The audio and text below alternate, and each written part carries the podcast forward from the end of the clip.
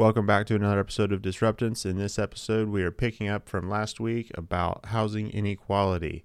Enjoy. And also, um, subscribe on our YouTube channel and rate this podcast on your favorite podcast platform. Welcome to the Disruptance Podcast. Here are your hosts, Eric Forney and Michael Bounds. So I've got a in, in, absolutely, absolutely, and and it's interesting because you know the Federal Reserve say you know indicates that that's one of their major initiatives because selfishly they also the Federal Reserve also understands that having minority unemployment at record lows is a positive for the GDP. Right. And when you think about a global economy, the most amount of people working, producing goods and services is how you win a global economic race. However, policy has not matched the global economic race, right? We know that widespread, sorry, I believe widespread lockdowns and mandates that that force uh, minorities and and poors into having no child care and then having to debate whether to leave the workforce or not is not a positive for GDP growth. I don't believe it's a positive for the next multiple generations of people. And the data uh, over time now has demonstrated that to be the case. And yet, while that's been the Fed's goal is to minimize the unemployment rate of minorities, the policies haven't necessarily coincided with that. Yeah. And it's been hard for me to understand that nobody had the foresight to get that when making policy. It doesn't matter. Why do you say that? apathy. We're focused on the 3.9. Well, the Fed is not, but but the news and the the both I'm talking about both political parties and so, yeah. In this, okay, when we all started yeah. this, y'all. Yeah. Me and my man here were, were what three? What did I five, four tenths, four, three? We were uh, three fifths a man, right? Oh, gotcha. Right. That is baked in. Is it three fifths? referring to another producer in the room, by the way. not, you mean not Tyler? For those for those Tyler. that don't for those that don't don't take consume on YouTube. yeah. So, um, within all of this structure, yeah, that is what this is baked. And so when you don't see, you say I don't see color, or I don't want to, like I don't want to like yeah. see this, or I don't want to like, like, how does that get stacked and stacked and stacked? And you see what I'm saying? Yeah. You know what's interesting? I don't know if we know the answer to this, and and, and because I don't pretend to be educated or intelligent enough to know the complexity of social economic dynamics. But um, why did why then why are Asian employment numbers or or like um, Latin employee employment numbers? Why do they differ from Black employment numbers? You think? Okay. Because by the way, like Asians have the lowest rate of um, unemployment of everybody. Yeah, yeah. yeah. So again, this I think the highest acceptance rate by a car. The highest acceptance rate, if I remember. yeah, actually, yeah, yeah. this is a deer seeing a raccoon get hit by a car and ex- explaining why the raccoon. So I, I mean, you know, to, to give you an analogy, but the the thing that I can point this back to is the simple fact that okay, um, if you look in context if you look in context, Irish used to be looked at, and looked down upon. Yeah. And now they're white. Jewish people were looked down upon, and now they're white. Asian, like even Hispanics mm. are now doing mm. that. Got we it. can never do that. Got it. I will never ever, and that's where you see self hate come in within the black community you see Sammy Sosa's white now, you know what I'm saying? Mm-hmm. So like within this is like we can you remember that goal you were trying to see? We'll never be able to see that because I will never we will never be able to assimilate. Do you see what I'm saying? So policies are all right now, policies when I got here, it's different than how you know Asian people are getting here. So within all of the policies that are built, that's what you're getting. So is it the is it what is causing it? Is it us causing it or is it or is it black people causing it? What is called is it the chicken or the egg? Okay. See what I'm saying? Is it society is it a societal cause or the minority itself. Right. Yeah. Okay. Why is that? That's what I'm asking. Why is the system? Like there's talented people in Africa. There's talented Yeah, people. course. Why Yeah. is that? Do we have policies that that favor, you know, Asian countries? I don't know. I'm just a real estate agent in Yeah, Indianapolis. yeah, I'm with you. I'm you know what you. I'm saying? I'm just trying to explain how a raccoon gets hit by Totally. and I'm a deer. Yeah, totally. you know, it's interesting. I want to, I want to, um, I want to just, I guess, because we, because we called them out by name, um, is the the old National Bank item, right? Of um, of the, you know, thirty some loans, thirty seven mortgages for black borrowers, despite um, nearly twenty three hundred uh, mortgages uh, in the past two years. Um, How many? 2,300 mortgages, 37 of them black with a In 20 two years. Yeah, with I said now, one. My bad. Now, now again, I don't have full. I don't have the full data, so I want to. So I it was want, on the news. So like, this yeah, is legit. just- there's only there's a couple pieces of data that would like help to like totally paint a. Remember, there's there's quite literally a book called How to Lie with Statistics, Yeah. and so I I can structure an argument either way that I want to because I don't have got a loan. How do you explain that? yeah, yeah. So the, the only thing I wanted to say with that is though that in, if we looked purely based on population statistics alone, 28% of the loans should have been to black residents. What we don't know was is Old National Bank the most unpopular black bank in Am- in the city? I Probably know. not. I mean, I'm, I'm not like, saying there's like a boycott. Yeah, yeah, yeah. I'll, I'll That's the pull up their social just- media. We'll see what they got. like that's the only thing we don't know is how, what were the number of applications compared to the number of rejections compared to the number of approvals but nonetheless we know for we know based purely on that number alone that there clearly is not an equitable amount of origination which then tells me okay we have to fix this and we, you know, you and I talked about it quickly before we went on air, and I and I'm not educated enough to to go in depth on this, um, and so we may have to just continue to have the conversation later. Thankfully, this is what I do for a living is is teach on on real estate economics. So I'll promise you that very quickly I'll become educated on it. However, um, you know, one of the challenges is that there may not be enough. Um, government programming and subsidies and um, and focus on programs to incentivize buying and borrowing in zip codes and in locations in which they could significantly bolster that. they do it and y'all kill it. It's called affirmative action. That's all that is. Well, I, yeah, and I like can't any, it gets labeled enough. that. Literally, it gets labeled that. So Tell you want to talk that. about hijacking? Tell me about anything that. that is meant to structurally bolster up the a minority then gets demonized by calling affirmative action. And then guess what? Me as a black person, I'm driving my truck. People look, white people look at me and said, "Oh, affirmative action." So it's both a hindrance and a blessing.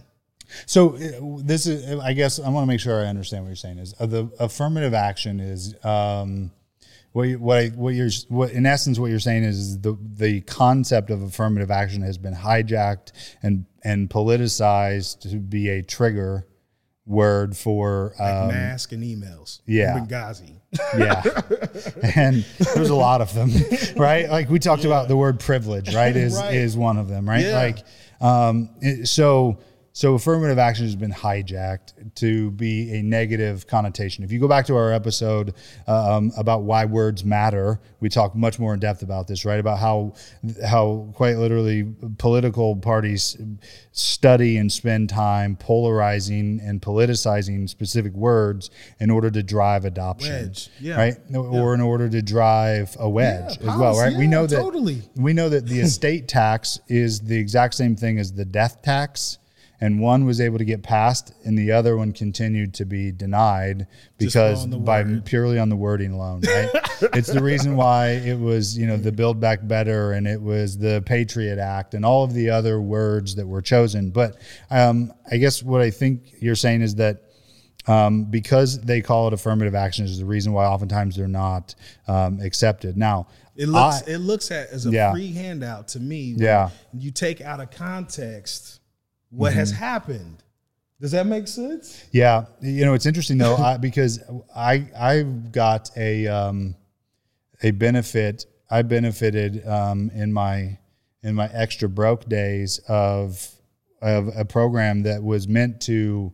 Um, It helps everybody. Bro. it does. I know that's just That's it. what's crazy. We're Like, I got a zero off our down. nose to spite our face. but I got a zero down, zero PMI loan, and the only requirement was I had to make less than the median income, and I had to buy in locations in which, like, met. Nobody wanted to buy. Well, and, and what was wild is I just had to be in Marion County, which the data told us was twenty eight percent black residents.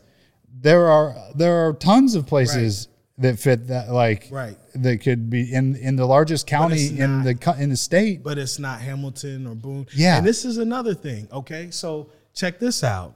You got that. Yeah. Because they're trying to get you to move They're back. trying to get anyone. Yeah. Any, yeah. They're trying to get anyone to Yeah. move back to an area that historically was redlined. Yeah. Where you couldn't get loans, you couldn't get insurance. So today, the value is worth less than it would have been if you would have been able to get a loan on it 30 years ago.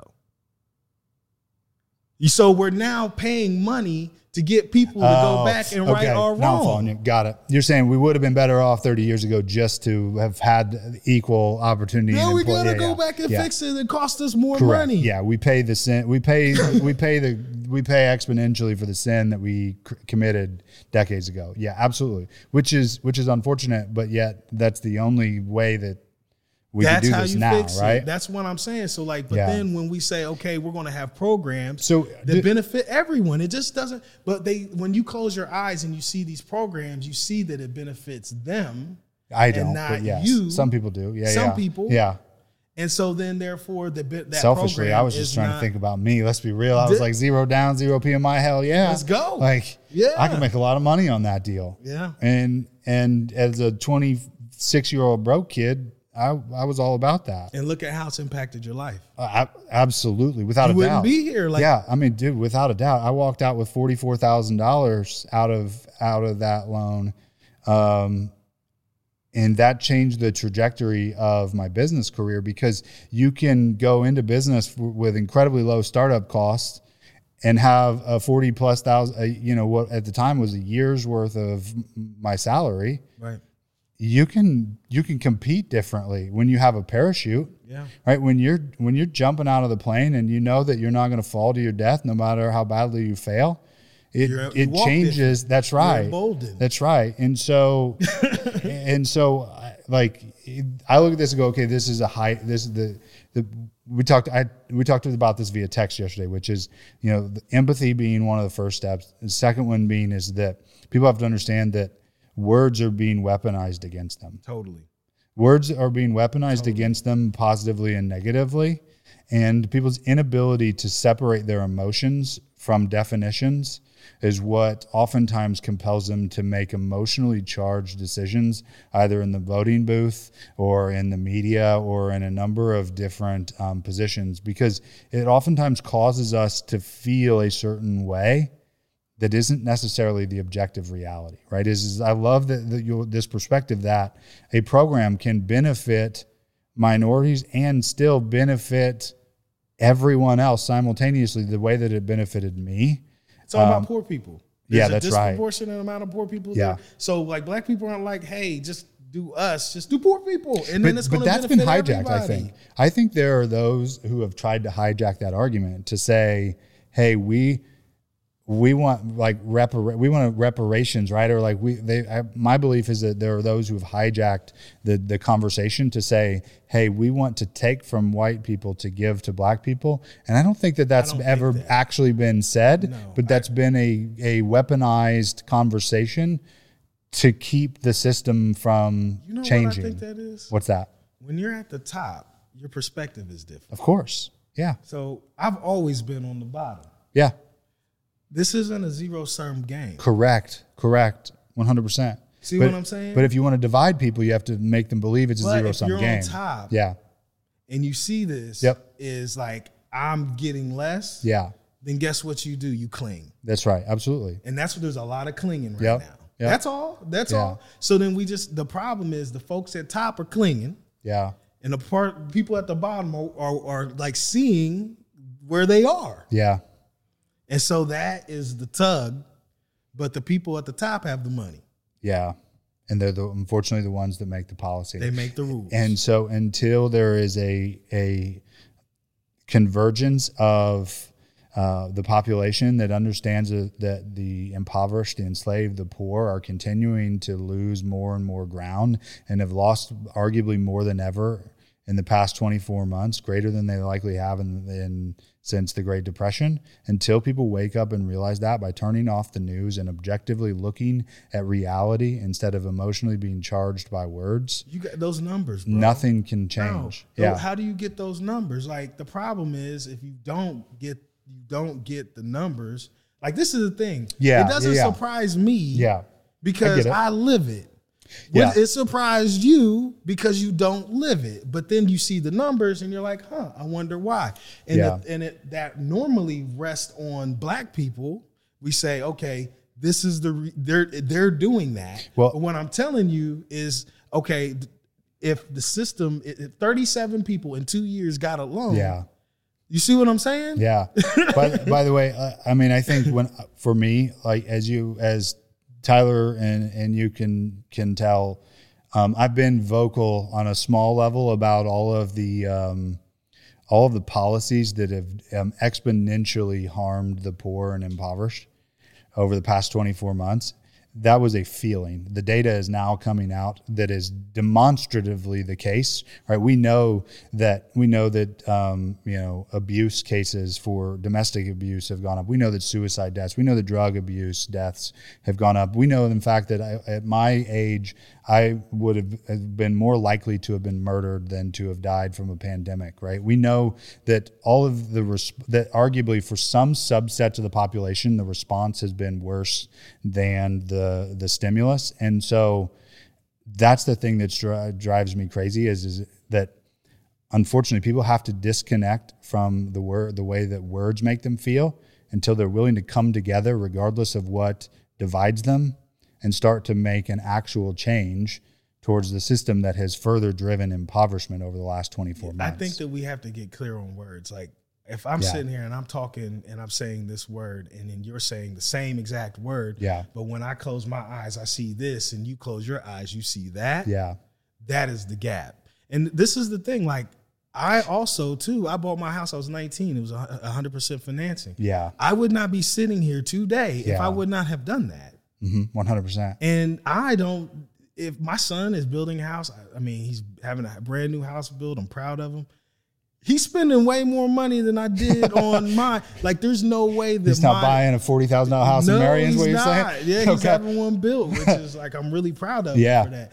But like, uh, so my job as a father is to make sure that my children, my legacy, they don't have to struggle the way I did. See what I'm saying? Just like you.